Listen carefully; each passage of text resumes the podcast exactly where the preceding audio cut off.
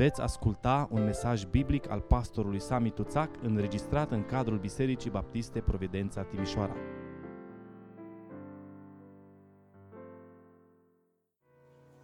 Această atitudine de mulțumire, această atitudine de încântare față de Dumnezeul nostru să ne apropiem de cuvântul Lui și vă invit să deschidem împreună Scriptura în cartea Iona, capitolul 2, și vom citi întreg capitolul de la versetul uh, 1 și până la versetul 10. Pagina 893 în Sfânta Scriptură, Iona, capitolul 2, începând cu versetul 1.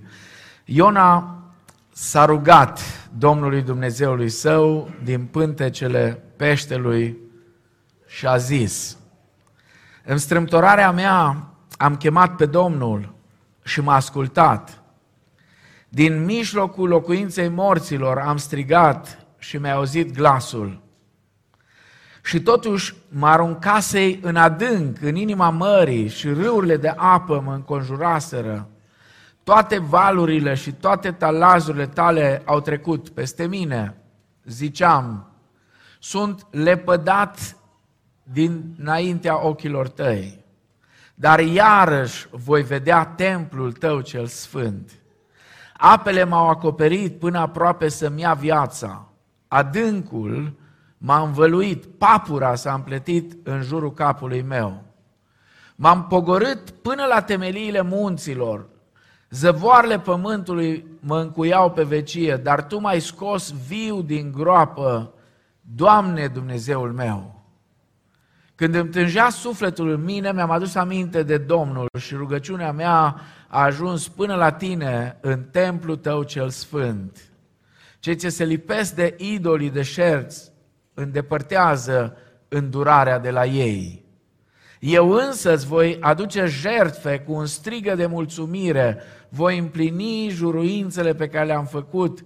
Mântuirea vine de la Domnul. Amin. Domnul a vorbit peștelui și peștele a vărsat pe Iona pe pământ. Amin. Vă rog să luați loc. Ce faci sau ce să faci atunci când te înghite un pește mare? Am început săptămâna trecută, duminica trecută, o mini-serie de mesaje. Inițial am zis că sunt șase mesaje, dar uh, s-ar putea să fie chiar mai multe din cartea aceasta. Despre profetul acesta, despre omul care fuge, fuge de Dumnezeu, dar nu se poate ascunde. Despre omul acesta mânios, un profet mânios, un profet care e supărat până și pe Dumnezeu. În același timp, când te uiți în carte, mesajul cărții este despre îndurarea lui Dumnezeu. Sigur, istoria aceasta a lui Iona este foarte bine cunoscută, spuneam data trecută, și copiii o știu.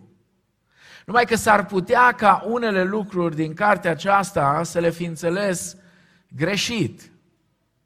Da, cu siguranță, cartea aceasta este despre rasă și naționalism. Vedem asta pentru că Iona este mai interesat de armatele lui din Israel decât de viața spirituală și de veșnicia unor oameni care aveau nevoie să audă mesajul lui Dumnezeu ca să găsească salvarea. Armata lui Israel era mai importantă pentru Iona decât oamenii pierduți de acolo din orașul Ninive. Sigur, cartea aceasta este despre chemare la misiune, chemarea pe care Dumnezeu o face la misiune. Și știm asta pentru că Iona fuge. Și deși este chemat să ducă mesajul lui Dumnezeu, deși este chemat să-și asume responsabilitatea pentru misiunea la care Dumnezeu l-a chemat, Iona preferă să fugă decât să ducă mesajul divin, iar apoi de bunăvoie cumva și silit de împrejurări, o să vedem, îl ascultă pe Dumnezeu, dar cu resentimente. Îl ascultă pe Dumnezeu, dar în mintea lui, o să vedem când ajungem la capitolul 3, Iona nu își dorea ca oamenii aceia să se pocăiască. Ați mai auzit de așa ceva? Ați mai auzit vreodată despre un evanghelist care să plece la o evangelizare, să zică cumva, Doamne ajută, dar în inima lui să zică să dea Dumnezeu să nu se pocăiască nimeni aici. Indiferent ce mesaj le transmit, nimeni să nu se pocăiască, toți să crape, dacă se poate, că altfel ne crapă ei pe noi, că așa făceau ninivenii, erau niște oameni extrem de duri. Crăpau craniile celor pe care îi omorau, sigur le tăiau capul, crăpau craniile lor, scriau cu sângele lor pe pereți, făceau tot felul de nebunii. Iona știa despre asta. Iona știa din profeți că ăștia vor veni peste ei. Și pentru că Dumnezeu îl strânge cu ușa, se duce și își face el treaba până la urmă, dar plin de mânie, plin de resentimente. Să știți, cartea aceasta nu este doar despre Iona, ci este despre cât de greu ne este nouă celor credincioși. Nu e vorba de necredincioși, ci nouă celor credincioși să ne supunem și să ne încredem în Dumnezeu. Ne este extrem de greu. Din buze, aoleu, cei mai mari specialiști l-a cântat, l-a cântat, l-a vorbit din buze numai, despre ascultarea de Dumnezeu suntem noi. Dar când realitatea ne cere chiar să ascultăm de Dumnezeu, acolo avem probleme. Acum, să știți, toate acestea le găsim în carte, dar nu sunt tema majoră a cărții. Tema majoră a cărții are legătură cu Dumnezeu. Iona, la fel ca și noi, vă rog să rețineți, nu-l judecați prea tare, pentru că Iona, cu cât întins degetul spre el, întins spre tine. Dacă te uiți la Iona și în spatele lui Iona pui o oglindă, tu ești acolo. Iona vrea să aibă un Dumnezeu modelat după gusturile proprii. Ăsta e Dumnezeu care îl vor creștinii din secolul 21. Evanghelici, ortodoxi, protestanți, catolici, fără deosebire, cu toții își doresc un Dumnezeu modelat după gusturile proprii. Un Dumnezeu care să lovească oamenii răi, precum erau ninivenii aceștia păcătoși, și să binecuvinteze persoanele bune, așa cum suntem noi. Înțelegeți? Ăsta e Iona. Acum, când adevăratul Dumnezeu nu cel din mintea lui Iona, nu cel contrafăcut, începe să-și facă simțită prezența acolo, Iona este aruncat într-o mare a disperării și a mâniei. Iona, ca și mulți dintre noi, ajunge să considere că Dumnezeu este o enigmă. Pentru că pur și simplu nu se poate împăca cu ideea îndurării și cu modul în care Dumnezeu concepea dreptatea. Pentru Iona, la fel ca și pentru noi, era extrem de dificil să înțeleagă cum poate Dumnezeu să fie îndurător și iertător cu oamenii care au făcut acte de violență și s-au comportat atât de rău. Cum poate Dumnezeu fi și milostiv și drept în același timp? Asta Iona nu pricepe. De aceea, vă amintesc, în capitolul 1, Dumnezeu îi spune, scoală-te, du-te la Ninive, cetatea cea mare, și strigă împotriva ei. Și Iona ce face? Iona se scoală și fuge. Fuge. Fuge la Tars. Uh, vă amintiți cum s-a încheiat capitolul 1? Domnul a trimis un pește mare să înghită pe Iona. Și Iona a stat în pântece peștelui trei zile și trei nopți. Acum haideți să vedem ce a făcut Iona acolo, în pântecele peștelui. În capitolul 1, Dumnezeu îi spunea lui Iona să cheme poporul din Ninive la pocăință. Oamenii de acolo din Ninive, într-adevăr, trăiau o viață caracterizată de mândrie, de egoism și de neascultare, de nesupunere față de Dumnezeu. Știți care e ironia? Ironia este că atunci când Iona a fugit de Dumnezeu, el s-a făcut vinovat de exact aceleași păcate ca și ceilalți. Atunci când nu ascultăm de Dumnezeu, nu suntem cu nimic mai buni decât necredincioșii. În capitolul 2 vedem cum Dumnezeu l-a smerit pe Iona. Pe Iona, cel care fuge de dedicare, fuge de responsabilitate.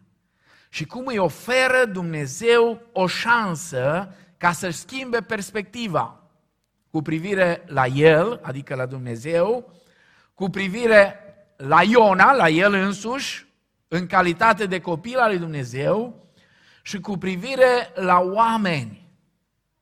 Cu privire la oameni care sunt păcătoși și care au nevoie de salvare. De acolo, din interiorul peștelui cel mare, Iona rostește o rugăciune. Am citit de mai multe ori rugăciunea aceasta. Și ați auzit-o din nou în dimineața aceasta. Iona nu face o rugăciune de eliberare. Iona nu strigă, Doamne, scapă-mă. Iona înalță spre Dumnezeu un psalm de laudă. Sunt unii comentatori biblici care spun că e foarte posibil, având în vedere că evreii erau mari specialiști în a cânta psalmii de laudă, în stilul lor, desigur. Nouă, dacă i-am auzit uneori cum cântă psalmii de laudă, mi s-ar părea că se cântă. Nu știu dacă ați auzit expresia asta la mine la țară, când cineva se bocea, zicea se cântă. Da? Nu că cântă, ci se cântă, adică se bocește. Acum nu știu cât s-a bocit Iona acolo, din palme nu prea cred că a bătut, dar înalță spre Dumnezeu un psalm de laudă. Iona trăiește acolo în pântecele peștelui conform principiului credinței. El înțelege faptul că este viu în peștele cel mare ca pe o garanție a eliberării lui supreme. A înțeles că îndurarea lui Dumnezeu este mai mare decât reticența noastră și decât perspectiva noastră îngustă cu privire la Dumnezeu și cu privire la oameni. Știți ce a înțeles Iona? Și avem nevoie să înțelegem și noi. Numai când înțelegem asta, ne raportăm corect la Dumnezeu și ne raportăm corect la oameni. Dumnezeul cel adevărat este mult, mult mai bun decât putem noi fi răi. Înțelegeți? Noi putem fi atât de răi, cum a zis săracul un frate, odată într-o rugăciune a vrut să fie smerit și a zis, Doamne, îs așa de păcătos și încerca să descrie cât e el de păcătos și la urmă, pentru că n-a mai găsit cuvinte, a zis, Doamne, sunt așa de păcătos că Tu habar n-ai. Adică tu nici nu-ți poți închipui, Doamne, cât sunt eu de păcătos. Inima omului este nespus de rea. Nespus de rea. Și este deznădăjduit de înșelătoare. Putem fi mult, mult mai răi decât vrem noi să acceptăm. Dar Dumnezeul, cel adevărat, Dumnezeul Scripturilor este mult, mult mai bun decât putem fi noi răi. În această rugăciune, Iona îl laudă pe Domnul pentru că l-a scăpat de la înec. Observați, rugăciunea e în pește acolo făcută. El nu mulțumește Domnului că l-a scăpat de acolo din pește, ci l-a scăpat de la nec. În strâmtoarea mea, spune el, am chemat pe Domnul și m-a ascultat. Din mijlocul locuinței morților am strigat și mi-a auzit glasul. Iona pricepe că înghițirea lui de către pește nu e pedeapsă, ci e salvare. Pedeapsa a fost aruncarea lui în mare. Spune și totuși mă aruncase în adânc, în inima mării.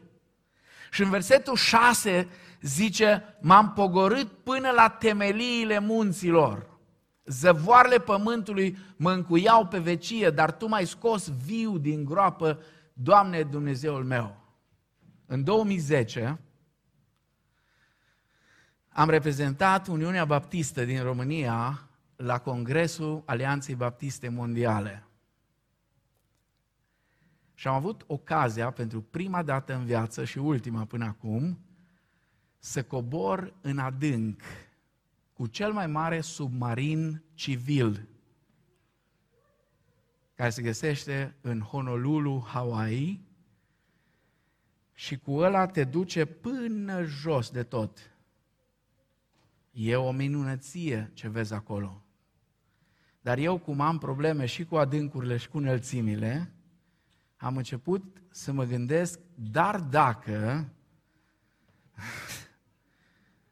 înțelegeți, dar dacă s-ar întâmpla ceva acolo. Și în loc să mă bucur de tot ce era pe acolo, mă gândeam la ce s-ar putea întâmpla.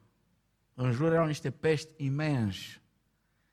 Erau munți, de avea impresia că acum cine știe unde a urcat. Erau plante, erau, parcă erau niște orașe întregi acolo.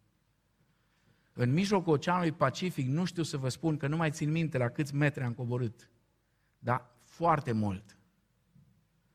Mi-era spaimă, deși eram înăuntru. Ăia de acolo ne-au asigurat că nu o să ni se întâmple nimic. Dar Iona, săracul, a ajuns acolo, pe fundul mării, încât pur și simplu, spune el, m-am pogorât până la temeliile munților. Și acolo când îmi tângea sufletul în mine, mi-am adus aminte de Domnul și rugăciunea mea a ajuns până la tine, în templu tău cel sfânt. Și observați cum își încheie rugăciunea cu o afirmație fantastică. Toată teologia, toată teologia Scripturii, toată teologia evanghelică, tot ce a însemnat reforma protestantă de la 1500 și ceva încoace, Iona a spus de atunci, mântuirea vine de la Domnul. Mântuirea vine de la Domnul în doar câteva cuvinte. În ebraică cred că sunt și mai puține. Mântuirea vine de la Domnul. Așa își încheie el rugăciunea. Iona înțelege că peștele acesta a fost pentru el mijloc de salvare. Nu neapărat un mijloc de judecată. Iona cântă despre eliberare arătând că este conștient că păstrarea lui miraculoasă în viață în interiorul peștelui arată cum îl va elibera Domnul ca dintre morți.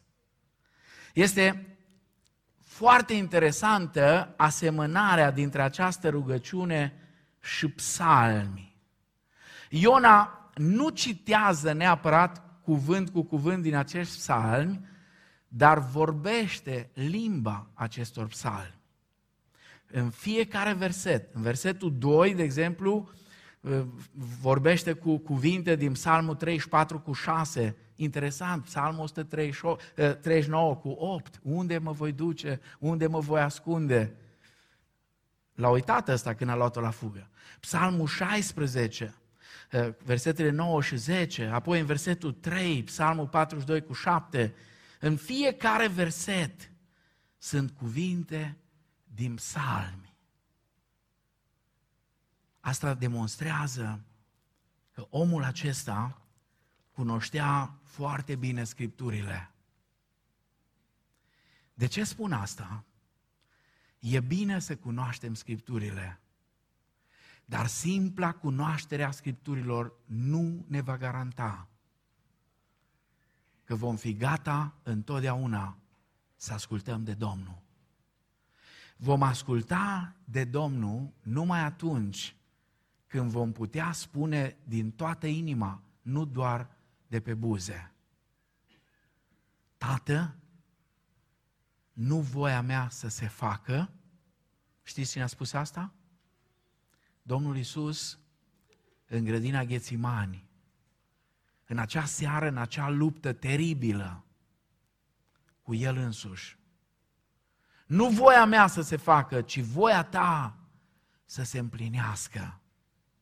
Numai atunci, numai atunci, când dedicarea noastră față de Domnul va fi atât de totală, dacă putem vorbi așa, încât vom spune, Doamne, nu înțeleg toate lucrurile. Nu pot să înțeleg. Vă amintiți de Avram? Avram a fost omul căreia Dumnezeu i-a cerut un lucru care doar el l-a făcut. Doar Dumnezeu l-a mai făcut. I-a cerut lui Avram și a spus, ia pe fiul tău, pe singurul tău fiu. E atât de frumos construit textul în ebraică, încât numai așa îl înțelegi dacă ți închipui că cineva ți-a înfipt un cuțit în inimă și ca să fie sigur că îți face bine cum ți l-a înfipt, începe să-l învârtă acolo. Cam asta face Dumnezeu cu Avram. Îi înfige, desigur figurativ, îi înfige un cuțit în inimă și îi spune, ia pe fiul tău, pe singurul tău fiu pe care îl iubești și adu jertfă ardere de tot pentru mine. Credeți că în mintea lui Avram n-au fost întrebări? Credeți că Avram n-a stat să se întrebe, Doamne, cum e posibil să te contrazici? Cum e posibil să-mi cer lucruri care sunt împotriva caracterului tău? Cum e posibil să-mi ceri să-mi jerfesc copilul când tu ești împotriva acestor lucruri? Și cu toate astea, Avram pleacă împreună cu Isaac. Și când ajung la poalele muntelui Moria, îi lasă pe toți slujitorii acolo și spune, rămâneți aici. Eu cu băiatul vom merge să ne închinăm și ne vom întoarce. Avram nu spune nicio clipă, mă voi întoarce, ci spune, ne vom întoarce.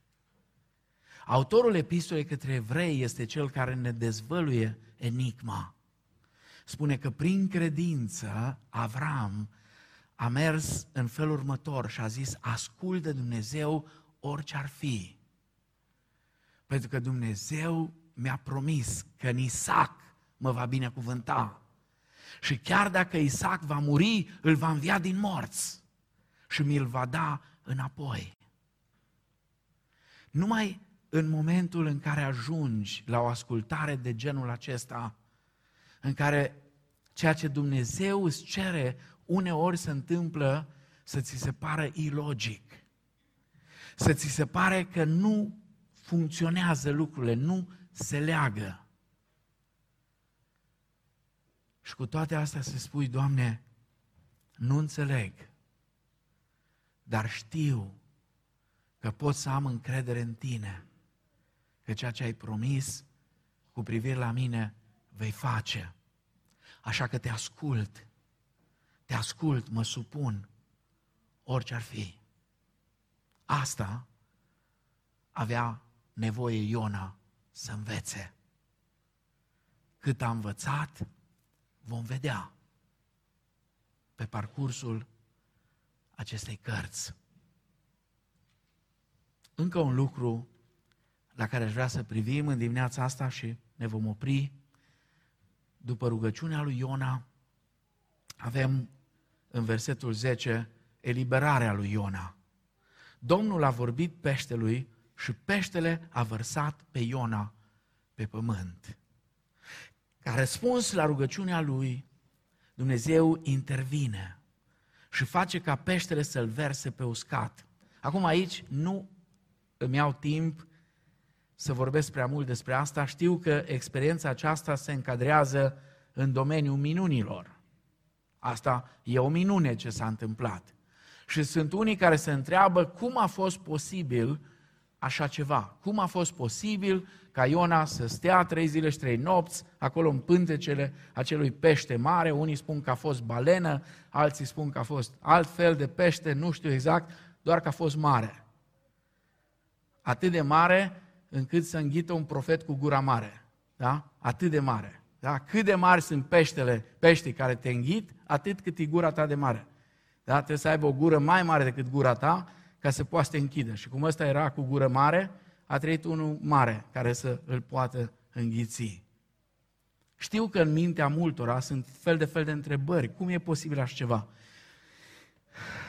Să știți, problema e mai simplă decât credem noi sau decât vrem să acceptăm. Problema se rezolvă dacă acceptăm că există două adevăruri fundamentale în univers. Vi amintiți? Eu de când le-am învățat de la Wayne Barber nu le-am uitat niciodată. Primul adevăr, există Dumnezeu. Amin? Al doilea, nu ești tu ăla. nu ești tu acela. Sau, dacă vreți, o luăm altfel, cum spunea Martin Luther, Martin Luther în acea dezbatere celebră în care unul din oponenții lui, Erasmus de Rotterdam, i-a strigat în mijlocul acelei adunări unde se duceau acele debate-uri și a zis, gata, l-am închis pe Luther, lasă-l pe Dumnezeu să fie bun. Și Luther n-a stat mult pe gânduri și a dat replica usturătoare, lasă-l pe Dumnezeu să fie Dumnezeu. Ok? Lasă-l pe Dumnezeu să fie Dumnezeu. Atunci dacă îl lăsăm pe Dumnezeu să fie Dumnezeu, vă amintesc că Dumnezeul cel adevărat, Dumnezeul Scripturilor, este un Dumnezeu al minunilor. Amin? Este un Dumnezeu al minunilor. În plus, El este Creatorul. El este Creatorul și întreaga creație îi se supune. Vă amintesc cum a intrat în scenă peștele cel mare. Capitolul 1 cu versetul 7 ne spune Domnul a trimis un pește mare ca să-l înghite pe Iona. Nu ca să îl omoare, nici vorbă, ci ca să nu se nece. De aia l-a trimis. Pentru că o fi fost Iona scafandru de renume mondial, dar nu ar fi rezistat foarte mult. Mă gândesc că a fost, că de aia a fugit pe mare. De aia s-a dus pe mare, că se gândea el, mă descurc eu cu marea. Nu știu ce a fost în capul lui. Acum, dacă ar fi să pregătesc o predică numai din versetul ăsta, 1 cu 7 și 2 cu 10, tema ar fi într-o misiune de la Dumnezeu. Sigur, ar fi despre pește, nu despre Iona. Nu despre Iona. Peștele era în misiune. Era în misiune trimis de Dumnezeu să-l scape pe acest profet guraliv și care făcea ceea ce nu trebuia să facă. Peștele acesta ne vorbește foarte mult despre dedicare. Și ascultarea lui este o mustrare pe față la adresa lui Iona și la adresa noastră. O mustrare pentru noi care de multe ori Dumnezeu ne cere să facem ceva și noi, da, Doamne, slăvit să fie Domnul, așa facem, sigur că da, cum să nu? Iubiți pe vrăjmașii voștri. O, oh, Doamne, cum să nu? Iubim de nu mai putem. Faceți bine celor ce vă fac rău. Așa facem, Doamne, așa, sigur că da. Suntem primii. Dacă vă cere cineva o milă să mergeți, mergeți două, mergem șase, Doamne, mergem. Din gură. Din gură mergem. Peștele acesta este o mustrare, atitudinea lui, ascultarea lui față de Dumnezeu. Nu știu dacă o să fie în rai peștele ăsta, dar m-aș fi bucurat să fie. Pentru că aș fi fost curios să văd cum s-a înțeles cu nervosul ăsta de Iona. Câteva concluzii și încheiem. Iona a învățat, pentru că știți ce se întâmplă? Când ajungi în burta unui pește, te rogi și înveți. Alte lucruri nu prea mai ai de făcut acolo. Iona a învățat ce se poate întâmpla copilului Dumnezeu chemat la slujire, chemat la dedicare, dar care caută să fugă de acestea. Iona preferă să fie turist decât să fie profet. Și la fel ca și el, sunt mulți creștini care preferă să fie spectatori decât să fie slujitori. Da? E cu aceeași literă, dar unii preferă spectatori decât să fie slujitori. Și știți care ar fi treaba? Dacă ăia care spectatori, măcar i-ar aplauda pe ăia care slujesc, tot ar fi ceva. Dar dintr-o dată, pe lângă faptul că sunt spectatori, se transformă în chibiți. Știți ce sunt chibiții? Chibiții sunt ăia, nu știu dacă ați văzut, duceți-vă în parcul poporului sau acolo unde sunt tablele alea mari de șah, se adună șahiști ăștia înrăiți și joacă acolo și joacă și luptă și mută calul, mută nebunul, mută regina, mută aia, mută aia. Și pe lângă ei, roată, roată, sunt niște unii care știu mai bine decât ei, bă, acum trebuie aia, acum trebuie aia, acum aia, dar nu se bagă să lupte. Să nu strice reputația. Ăia sunt chibiții. Ăia care totdeauna știu mai bine cum, oh, o cânta la orgă, dar stai să vezi, putea mai bine. O cânta cu chitara, dar era mai bine așa. O zis la voce, da, au făcut floricele, au fost fals, au fost... Înțelegeți? Asta fac chibiții.